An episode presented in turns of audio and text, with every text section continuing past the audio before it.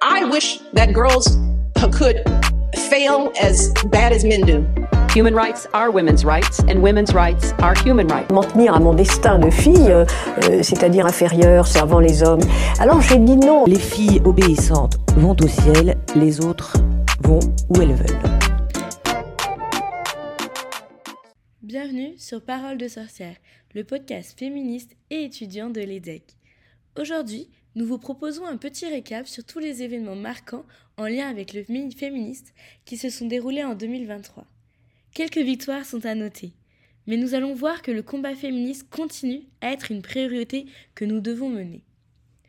Je ne sais pas pour vous, mais moi je vois beaucoup d'actualités qui passent, des bonnes, des mauvaises nouvelles, et je suis un peu perdue. J'arrive pas à suivre, à comprendre exactement ce qui se passe.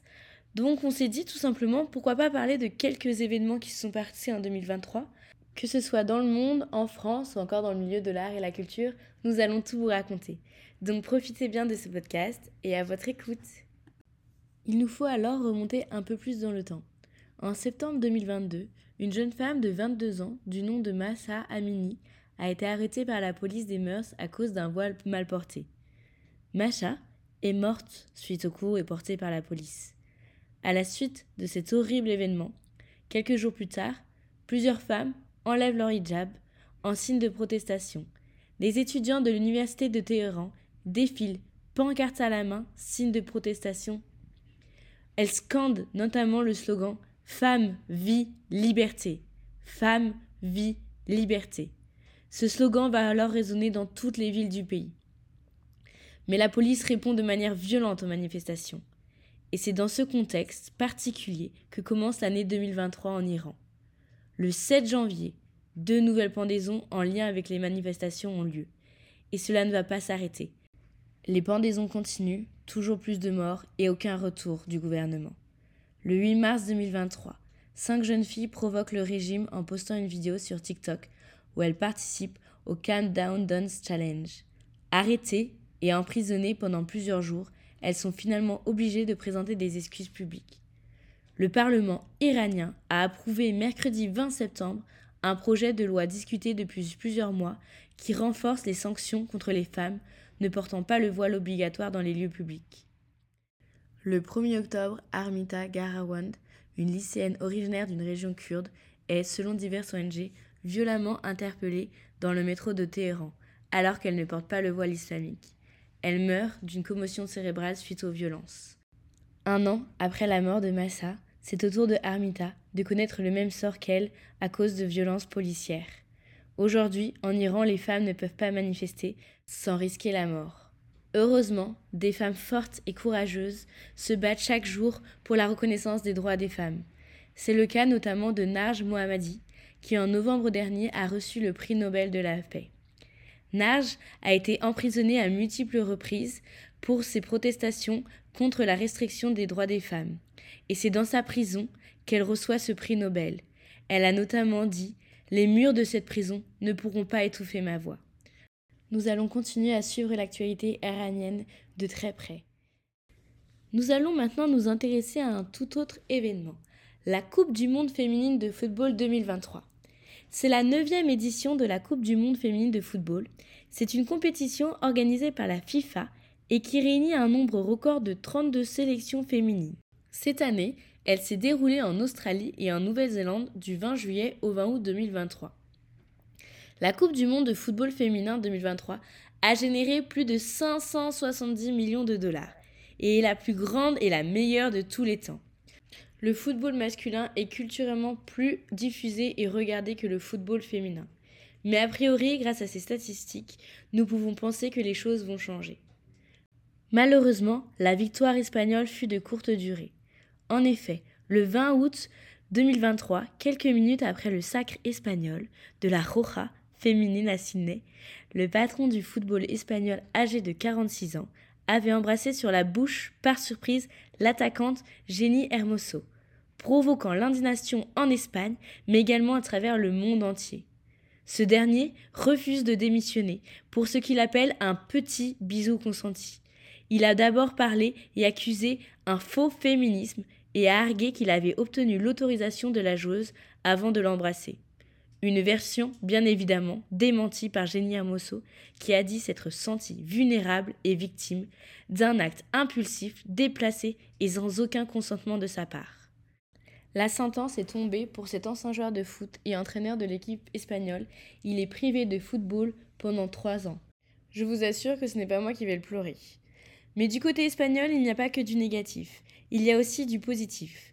Le 16 février 2023, les députés ont définitivement voté une loi créant un congé menstruel pour les femmes limitées dans leur travail en raison de règles douloureuses. C'est une première en Europe. Cette loi inédite fait partie d'un texte beaucoup plus large qui renforce notamment l'accès à l'avortement dans les hôpitaux publics. L'objectif est clair améliorer les conditions de travail des femmes et réduire les inégalités. L'arrêt de travail d'une femme en cas de règles incompatissantes, liées par exemple à des pathologies comme l'endométriose, sera reconnu comme une situation spéciale d'incapacité temporaire de travail. C'est un exemple pour tous les pays européens et même du monde.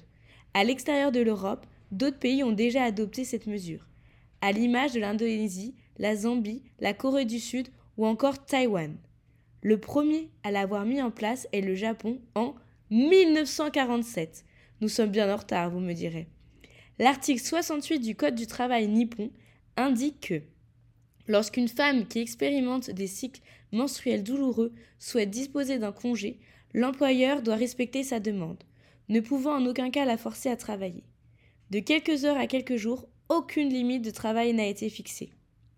En vrai, la réalité est bien loin de la théorie. Dans les faits, il n'est que très rarement sollicité. Selon une étude du ministère japonais du Travail réalisée en 2020, dans 6000 entreprises, seulement 0,9% des employés éligibles y ont recours. Par ailleurs, seuls 30% des entreprises proposent de rembourser entièrement ou partiellement ces congés périodiques, que la loi n'a pas prévu d'indemniser. On espère qu'en Espagne, ce congé menstruel sera beaucoup plus utilisé et popularisé, et qu'il arrivera très rapidement en France. Mais restons du côté de l'Asie, et notamment à Taïwan. En mai dernier, une membre du Parti démocrate progressiste a eu le courage de prendre la parole et de dénoncer un présentateur également membre du parti pour agression sexuelle à son encontre. Ce scandale a ébranlé toute la société qui a toujours connu une réelle culture du silence. Personne n'a jamais osé parler, jusqu'à cette femme.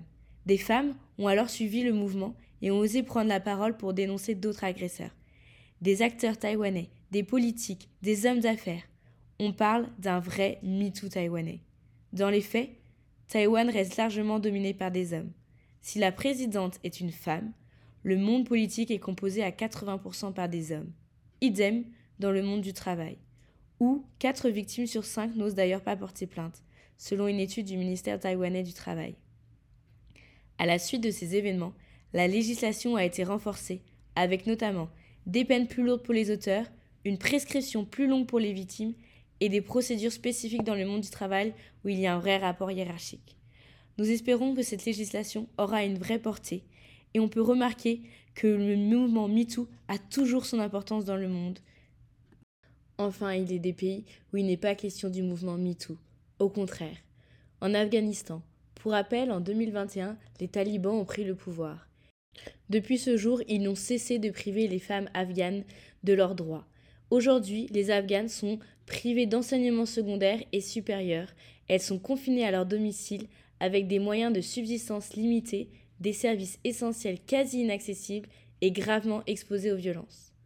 En avril 2023, les Afghanes sont aussi empêchées de travailler avec les Nations Unies en Afghanistan. Elles sont désormais dans l'incapacité de délivrer une assistance humanitaire vitale dont le fonctionnement, l'efficacité des organisations et la survie des Afghanes dépendent. Leurs expertises techniques est pourtant indispensable pour soutenir les femmes et répondre à leurs besoins spécifiques. On peut clairement dire que les femmes afghanes sont abandonnées. Il est interdit aux filles et aux femmes l'accès à l'éducation au-delà de la classe de sixième. Il est interdit aux femmes la plupart des emplois. Il est interdit et imposé de sévères restrictions aux femmes et aux filles en matière de mobilité et même sortir de leur domicile. Elles sont donc confinées entièrement. Il est interdit aux femmes et aux filles de participer à des compétitions sportives. Aujourd'hui, la situation est plus que dramatique. 13,8 millions de femmes et de filles ont besoin d'une assistance humanitaire pour survivre en Afghanistan. le travail forcé des enfants, le mariage précoce et forcé, ainsi que les déplacements involontaires se sont intensifiés. Heureusement, ONU Femmes reste opérationnelle en Afghanistan et met tout en œuvre avec ses partenaires pour que les droits des femmes et des filles soient restaurés, protégés et respectés. Mais cette année 2023 a été une horreur pour les femmes afghanes. Leur situation est critique et elles ont besoin de l'aide des organisations internationales pour agir. C'est également une situation très inquiétante où nous espérons que l'année 2024 sera signe d'espoir et de renouveau. Une autre situation a beaucoup bouleversé le monde, qui est le droit à l'avortement. En 2021, la Cour suprême américaine a décidé d'abroger l'arrêt Roe contre Wade qui garantit le droit à l'avortement depuis 1973. Heureusement, des États comme l'État de New York est allé plus loin contre cette décision et en juin 2023, il a voté une loi pour protéger l'avortement en dehors de ses frontières. Cette dernière permet de protéger juridiquement les médecins qui prescrivent et envoient des pilules abortives dans d'autres États qui interdisent l'avortement. Aujourd'hui, les États-Unis sont divisés entre les États pro-avortement et les États contre-avortement. Nous dans quelques minutes.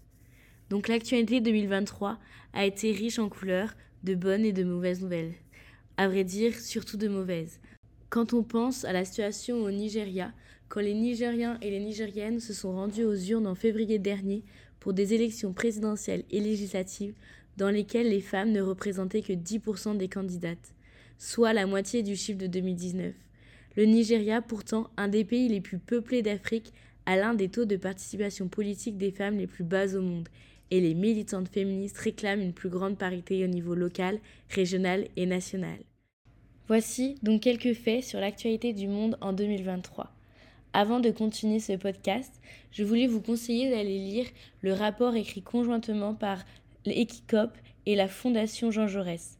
Ce rapport a un double objectif alerter les pouvoirs publics sur les atteintes aux droits des femmes et plus largement aux droits humains, et soumettre des recommandations en faveur d'une politique étrangère féministe de la ce rapport parle notamment de la notion de backlash, qui est un concept inventé par Suzanne Faludi. Ce concept explique que l'histoire des droits des femmes peut se représenter par un pas en avant et deux pas en arrière. Le backlash désigne l'action de mouvements conservateurs en réponse aux avancées des droits des femmes dans le monde pour indiquer et faire reculer ces droits. Pour notre plus grand plaisir et notre plus grand étonnement surtout, j'ai recherché des lois qui sont toujours en vigueur et qui paraissent ridicules et qui visent à limiter les droits des femmes.